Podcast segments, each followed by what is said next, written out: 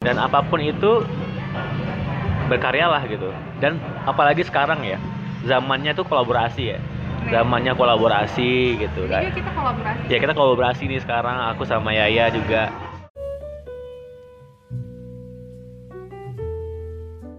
Halo semuanya, selamat datang di podcast Anak Rumahan. Kembali lagi bersama Yaya. Tapi kali ini nggak sendiri dan nggak di rumah. Episode kali ini ada bintang tamunya. Siapa nih? Kira-kira tahu nggak siapa? Pasti udah tahu sih di judul udah tertulis jelas, terpampang jelas. Bagi yang udah tahu, ya alhamdulillah. Jadi kalau yang belum tahu, aku perkenalkan lagi deh. Yeay!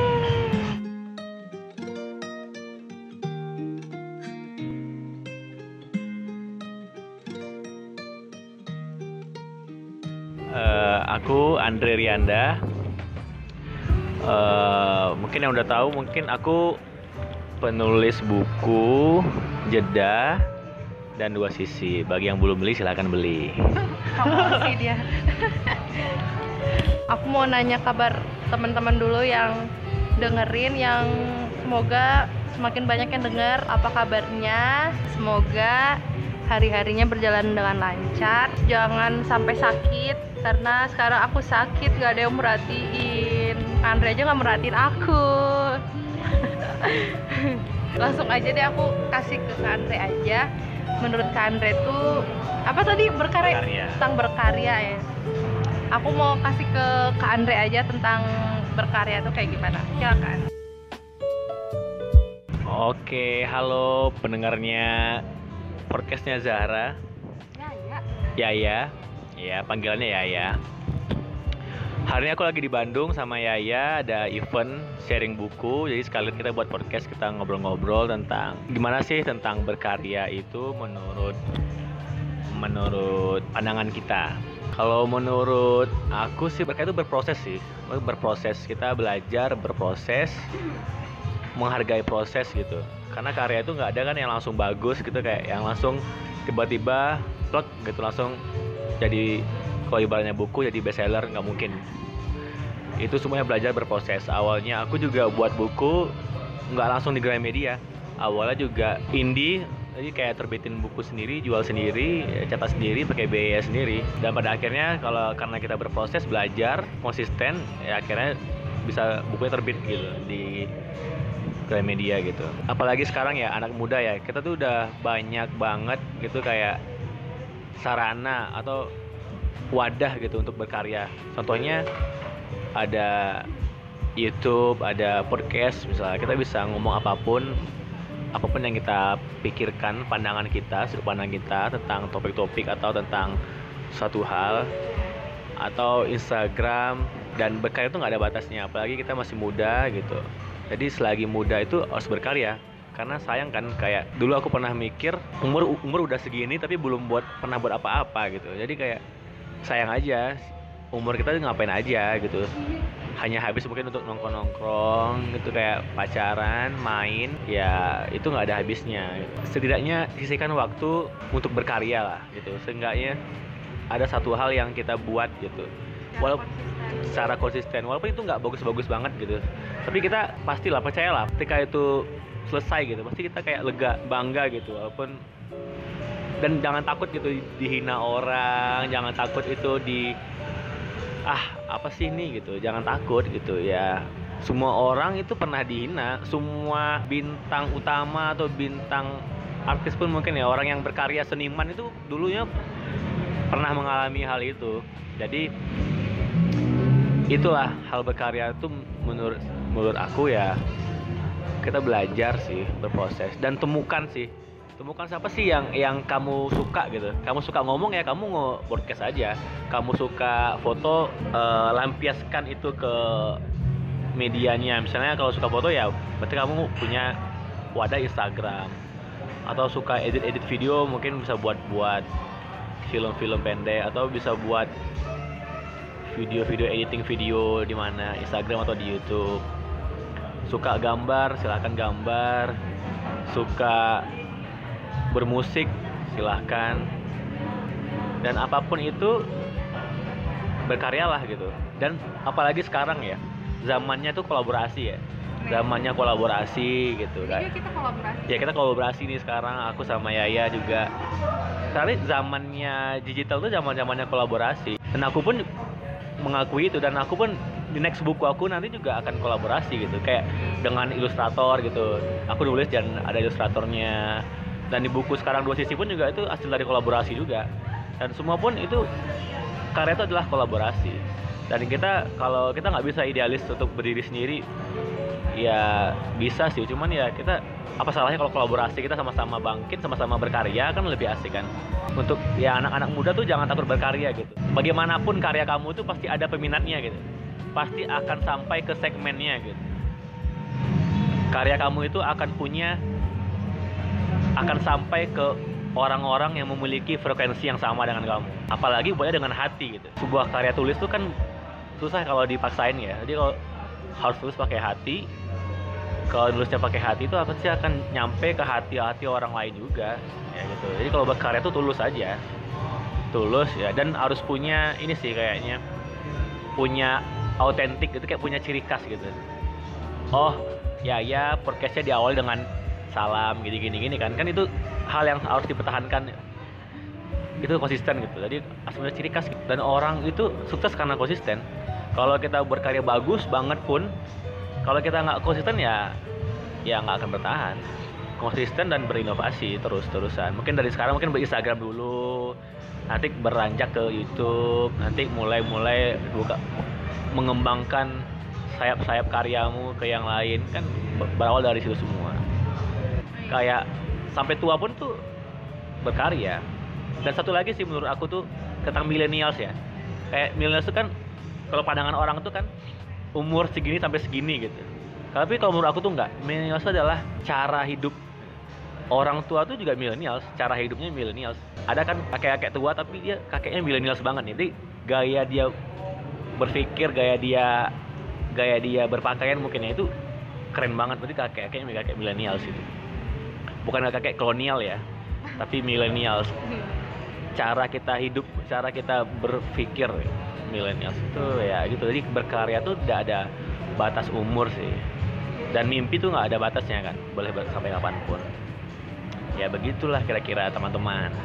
Mungkin kita tanya mungkin ya. Mungkin Yaya atau menanggapi atau mau menambahkan mungkin boleh ya. Aku aku nanya, gimana sih Kak Andre tahu karya Kak Andre tuh udah di udah dini- dinikmatin sama orang lain? Iya tahu dari mana gitu karya-karya Kak Andre tuh bisa eh, udah dinikmatin sama orang lain dan mereka suka. Iya kalau yang telah aku lakukan ya berkarya aku kan selama ini masih berkarya di karya tulis ya buku gitu jadi dari mana sih orang tahu orang suka dengan karya kita ya kan kita bisa lihat tanggapan zaman sekarang ini terbuka banget ya. Orang bisa nge DM kapan pun. Orang bisa ngirim pesan melalui apa pun gitu. Dan kita menghubungi siapa pun bisa sekarang. Ya kan ya nggak sih? Jadi banyak sih orang-orang yang kayak nge-DM gitu kayak makasih ya kak bukunya bagus. Makasih ya kak gini gini gini dan lain-lain. Mereka tuh dan mereka itu adalah salah satu semangat aku untuk terus berkarya. Nah, dan percayalah teman-teman semua tuh kayak kalau udah berkarya gitu ya misalnya udah berkarya tuh ada yang nge-DM kayak bagus karyanya terima kasih eh, bagus karyanya aku suka banget gini gini gini dan lain-lain itu percayalah itu adalah sepa- seperti bahan bakar gitu seperti penambah energi kita buat terus berkarya. Oh, ternyata ada ya yang suka ya. Ternyata mereka suka gitu. Jadi kita jadi makin semangat untuk terus berkarya lagi gitu. Itulah mungkin para teman-teman ya, teman-teman pembaca buku aku gitu kayak mereka tuh kurang teman-teman gitu. Jadi mereka tuh udah penyemangat aku tuh terus berkarya di, di saat mungkin lelah ya, mungkin kayak udah malas nulis gitu, udah kehilangan inspirasi dari mana baca-baca DM mereka lagi tuh kayak oh banyak banyak lo yang nungguin gitu banyak lo yang suka jadi kayak oh, oh, semangat semangat semangat gitu. Jadi itu kayak jadi motivasi sendiri. Jadi jadi kayak penyemangat gitu loh orang-orang itu. Orang kalau misalnya ketemu kenal apalagi gitu. Apalagi kalau misalnya ya itu tuh suatu su- hal yang membuat kita semangat sih tuh terus berkarya sih. Berkarya tuh nggak ada rumusnya nggak sih? iya Ya, maksudnya tiap orang tuh beda-beda gitu karyanya. Dan kita nggak bisa ngikutin orang lain gitu. Walaupun kita misalkan aku ikutin Kandre nih nulis kan aku nggak bisa apa nggak nggak akan 100% sama gitu karya sama Kandre iya makanya tadi aku bilang temuin lah temuin uh, bakatmu gitu. Temuin keahlianmu. Karena orang kan nggak semua orang ya mungkin yang bisa nulis gitu ya. Nggak mungkin nggak semua orang bisa nyanyi atau ber bermusik gitu. Nggak semua orang yang bisa. Kita temukan aja bakat kita di mana atau kita suka apa gitu. Apa sih hobi kita gitu. Ya se minimal minimalnya pasti orang tuh punya hobi nggak sih menurut aku ya? Ya dari hobinya itu ya berkarya apa pun hobinya ya gitu ya. Maksud, apa pun hobinya berkarya lah. Maksud karya itu kan abadi gitu loh. Ketika nanti jadi udah tua gitu kan udah punya anak gitu kan kayak ini dulu punya papa gitu kan. Oh dulu papa tuh dulu papa tuh pernah, pernah buat ini. Jadi kayak punya buku ini punya lukisan ini punya karya gitu yang akan dikenang gitu. Karena karya itu kan abadi gitu. Karya itu abadi dan sampai kapan akan teringat gitu.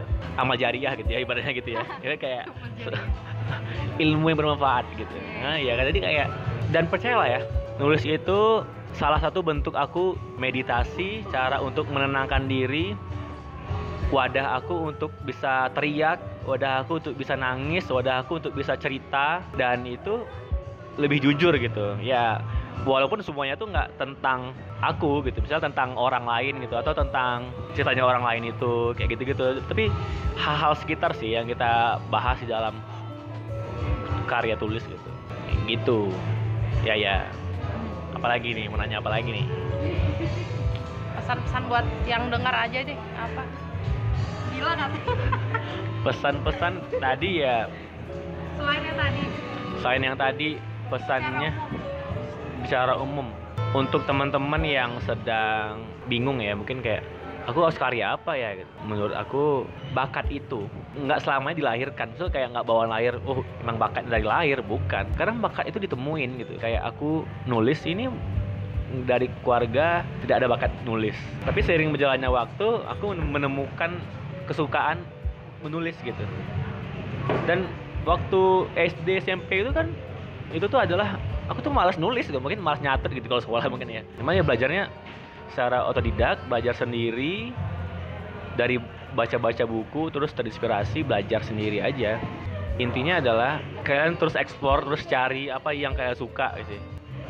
Itu yang kalian kembangin dan itu belajar latih terus karena bakat karena karya itu tuh belajar kembangin belajar terus jangan nyerah setiap karya akan mengantarkan kepada orang-orang yang memiliki frekuensi yang sama dengan kalian semua. Kan seru kan kalau semua orang anak muda tuh berkarya gitu. Apalagi berkarya berkaryanya bagus positif gitu. Udah puas belum penjelasan dari Kak Andre? Aku sih udah sodakaulahu lazim ya dengar ceritanya Kak Andre. Kalau misalkan ada yang mau ditanya atau mau curhat gitu seputar dengan apa berkarya atau tentang menulis atau apa pun itu bisa di DM ke Kak Andre tadi Instagramnya TS Andre Ane. Kayaknya mau bikin lagi part 2 nya aja lah part 2 sama sama beliau ngobrolin tentang hal lain jadi ditunggu aja podcast episode selanjutnya. Dan kalau misalnya ada ide nih ke, uh, ide untuk topik episode selanjutnya bisa di DM ke aku aja. Sampai jumpa di episode selanjutnya ya. Dah. Wassalamualaikum warahmatullahi wabarakatuh.